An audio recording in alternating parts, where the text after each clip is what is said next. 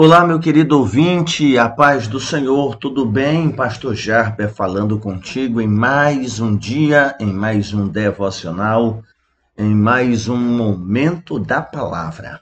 A você que me ouve, a você que reenvia as nossas ministrações, compartilha o áudio do nosso devocional nos grupos de WhatsApp, Telegram, você que envia para alguém que você entende estar precisando de uma palavra do céu, da exposição da palavra de Deus, a você que nos ouve pelo Spotify, pela rádio digital Voz de Adorador, a você que me ouve no dia em que essa ministração é feita ou dias depois, eu não sei. Conforme esta palavra chegar até você, é o desejo do meu coração que haja paz na tua alma. Não havendo, é minha oração que o Senhor cuide do teu coração. Querido ouvinte, nós estamos ministrando a palavra de Deus, fundamentando-as nas parábolas do reino, mais especificamente as parábolas registradas no Evangelho de Mateus. E para hoje nós temos uma parábola muito interessante que está no capítulo 18 do Evangelho de Mateus, a partir do versículo 23. Por isso, o reino dos céus é semelhante a um rei que resolveu ajustar contas com seus servos. E passando a fazê-lo, trouxeram-lhe um que lhe devia dez mil talentos. Não tendo ele, porém, com que pagar, ordenou o seu senhor que fosse vendido ele, a mulher, os filhos e tudo quanto possuía, e que a dívida fosse paga. Então, o servo, prostrando-se reverente, rogou: "Se paciente comigo, e tudo te pagarei. E o senhor daquele servo, compadecendo-se, mandou embora e perdoou-lhe a dívida. Saindo, porém, aquele servo encontrou um dos seus conservos, que lhe devia cem denários, e agarrando-o, o sufocava, dizendo: Paga-me o que me deves. Então, o seu conservo, caindo-lhe aos pés, lhe implorava: Se paciente comigo, e te pagarei. Ele Entretanto, não quis, antes indo, lançou-o na prisão até que saudasse a dívida. Vendo seus companheiros o que se havia passado, entristeceram-se muito e foram relatar ao seu senhor tudo o que acontecera. Então o seu senhor, chamando-o, lhe disse: Servo mau, perdoei-te daquela dívida toda porque me suplicaste.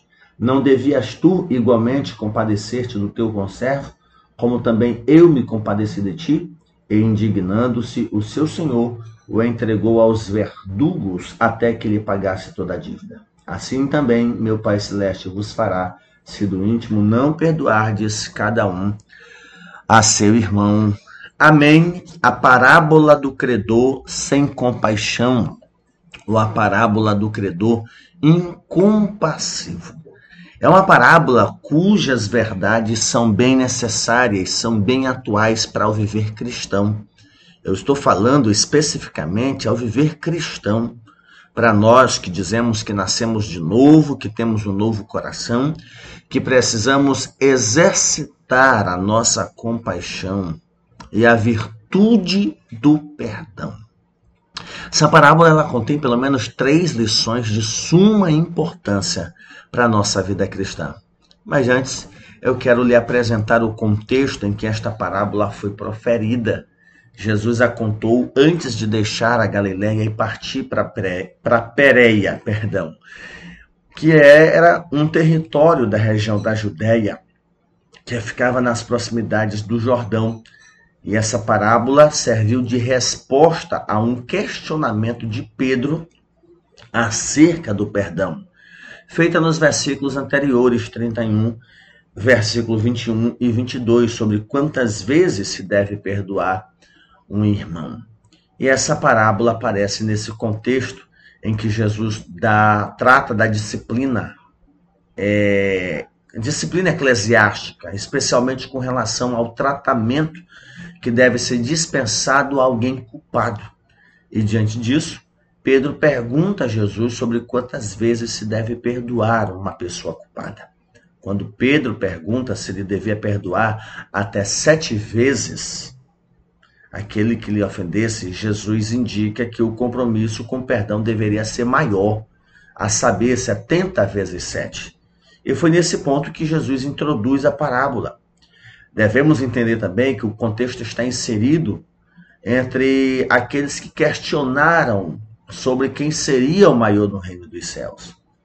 Que Jesus responde com a parábola da ovelha perdida, mostrando o valor de uma ovelha e que ninguém se sobrepõe a ninguém no reino. Diante disso vem a pergunta sobre perdão, sobre como se deve tratar o irmão culpado.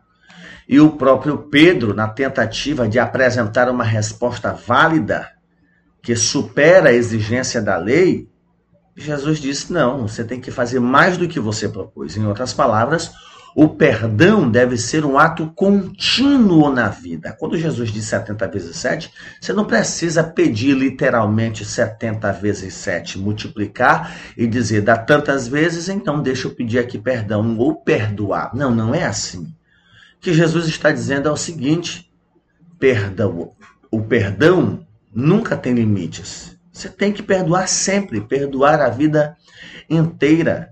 Então Jesus formula essa parábola com um elemento bastante familiar dos seus ouvintes. Ele fala de um Senhor poderoso, um rei, que chama os seus servos para uma prestação de contas.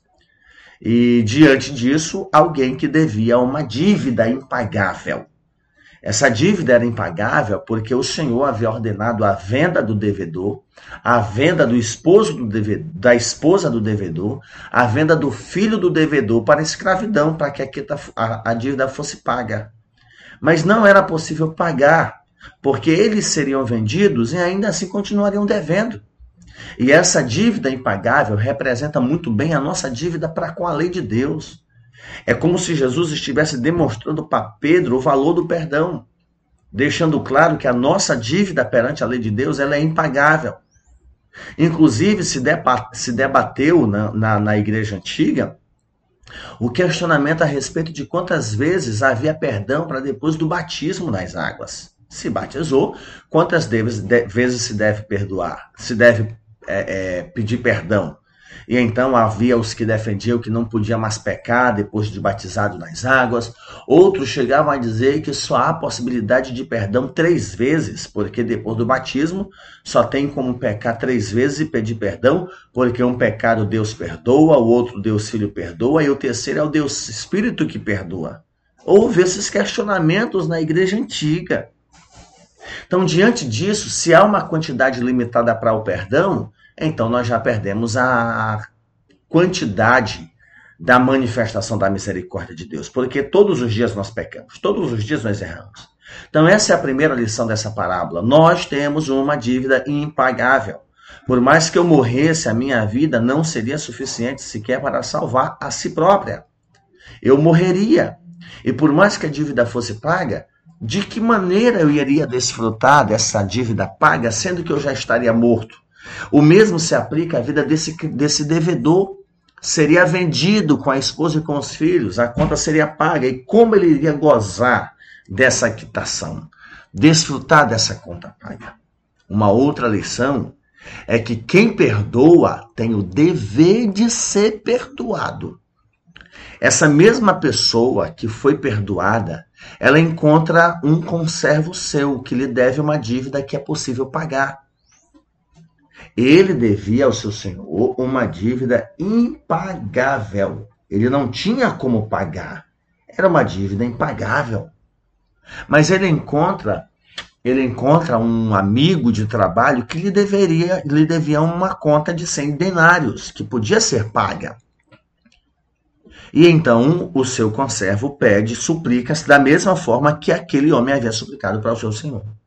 E o que que aquele homem faz? Pega o seu companheiro, coloca na prisão até que a dívida fosse paga. Os amigos de trabalho, vendo aquilo, se entristeceram porque souberam da história de que ele foi perdoado. Rapaz, o cara devia uma dívida, uma fortuna, nunca ia ter condição de pagar. O patrão deu a ordem para ele ser vendido com a mulher, com o filho. O miserável pediu perdão Pediu paciência, aliás, o miserável pediu paciência até pagar uma conta que ele não tem condição de pagar, e o patrão agiu com misericórdia, dando perdão para o miserável. Liberou ele da dívida. E o infeliz encontra um companheiro de trabalho que devia uma conta que tinha condição de pagar com o tempo e ele não esperou, colocou o cara na cadeia. Essa conversa chega ao patrão. O patrão chama-o de volta e deixa bem claro para ele, dizendo: Servo mau, perdoei-te aquela dívida toda porque me suplicastes. Não devias tu igualmente compadecer-te do teu conservo, como também me compadecer de ti? Quem perdoa tem o dever de perdoar. Perdão faz parte da vida cristã. Eu sei que muitos de vocês que me ouvem têm dificuldade de liberar perdão. E não esqueça, o perdão adoece, machuca, danifica, complica, fragmenta relacionamentos. Se duvidar, há até pessoas que me ouvem que dizem, pastor, eu estou decidido a ir para o inferno do que perdoar. Você precisa de um coração transformado, de um coração restaurado. Você não conhece o inferno, você não sabe como é, você não tem a menor noção do tormento, da dor causada por lá para usar essas palavras. Mas esta é uma segunda lição de extrema necessidade, isso Jesus já havia tratado na oração do Pai Nosso. Nós temos que perdoar, caso não perdoemos, nós não somos dignos de entrar no reino dos céus. Então, se eu fui perdoado por Deus, eu tenho o dever de perdoar. E você quer saber um conceito básico de perdão? Conceito básico de perdão não é fazer de conta que nada aconteceu. Um conceito básico de perdão é dar oportunidade para aquela pessoa te magoar novamente. É uma definição básica para perdão. Outro conceito para perdão é você assumir a dívida, é você assumir o prejuízo. É isso que é perdão. Você me deve. Não, cara, tu não me deve mais nada, não. Mas você não me deve porque eu assumi a dívida. Ou outra pessoa pagou por você. Ou seja, perdão é alguém ou uma das partes assumir a dívida. Imagina aí, nós tínhamos uma dívida perante a lei de Deus, nós não tínhamos condições de pagar. Quem pagou? O próprio Deus. Enviando o seu filho para pagar essa conta. Ele mesmo pagou essa dívida, ele assumiu o nosso prejuízo. É isso que é perdão. Então o que Jesus ensina aqui é que quem perdoa, quem foi perdoado, tem o dever de perdoar. É claro que a ofensa tem as causas sociais, tem as causas familiares, tem as consequências que não serão apagadas facilmente, mas o ficar rimoendo, ficar marcando, o desvalorizar o ofensor por toda a vida isso é comum até em ambientes cristãos, em que parceiros, aí eu já estou usando uma linguagem dos meus pais, em que parceiros viveram e aprontaram lá fora, no mundão. Chegou o tempo de um se converter, aceitar Jesus como salvador. Aí o outro também vem. Quando se topam na igreja, um fica jogando os podres do outro no ventilador. Pior do que o Satanás. Esse é papel do inimigo das nossas almas, do nosso adversário amigos que se conheciam antes de professar a fé em Jesus Cristo e depois que professam a fé em Jesus Cristo, não permite que alguém elogie o outro, porque ele conhece os podres que o outro cometeu. E se Jesus quiser ter perdoado, quem somos nós para apontar isso?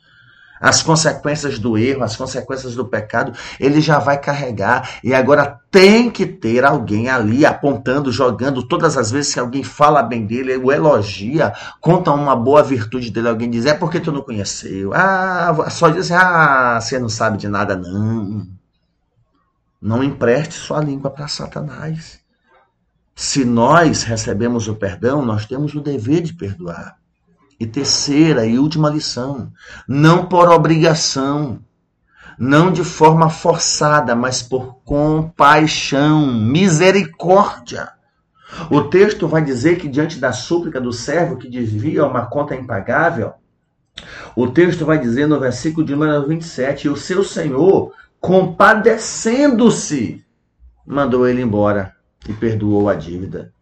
No versículo de número 32, ele orienta aquele servo: você poderia ter perdoado, deveria igualmente compadecer-te do teu conservo.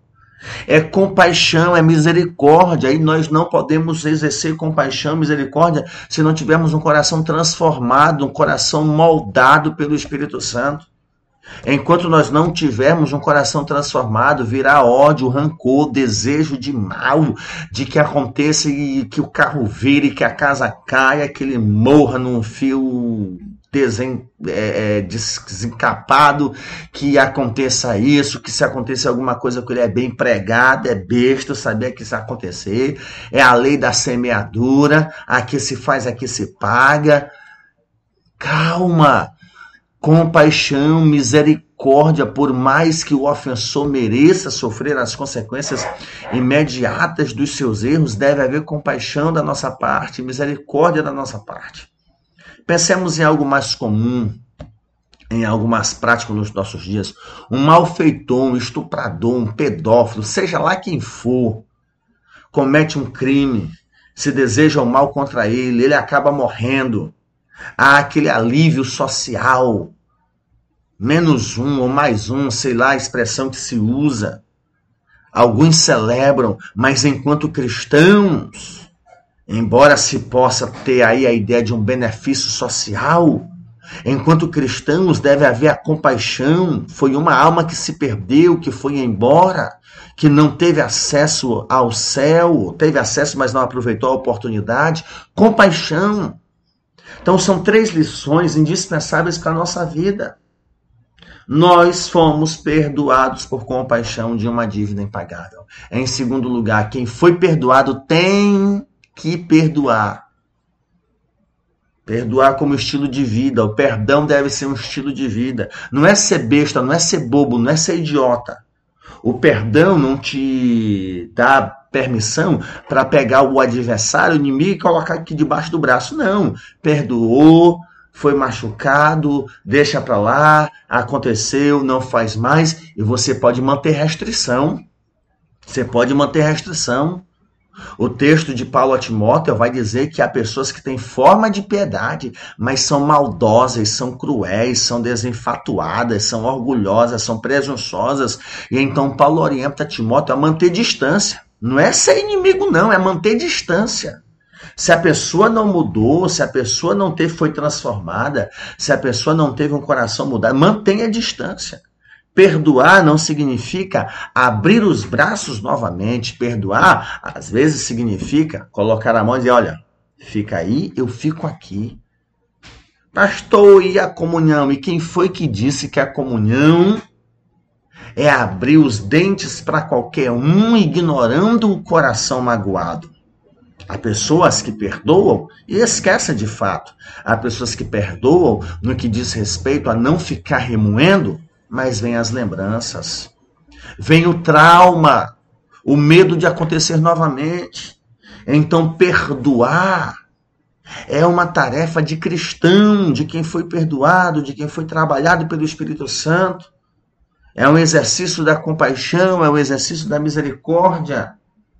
Eu poderia até extrair uma quarta lição, que é o oposto da terceira.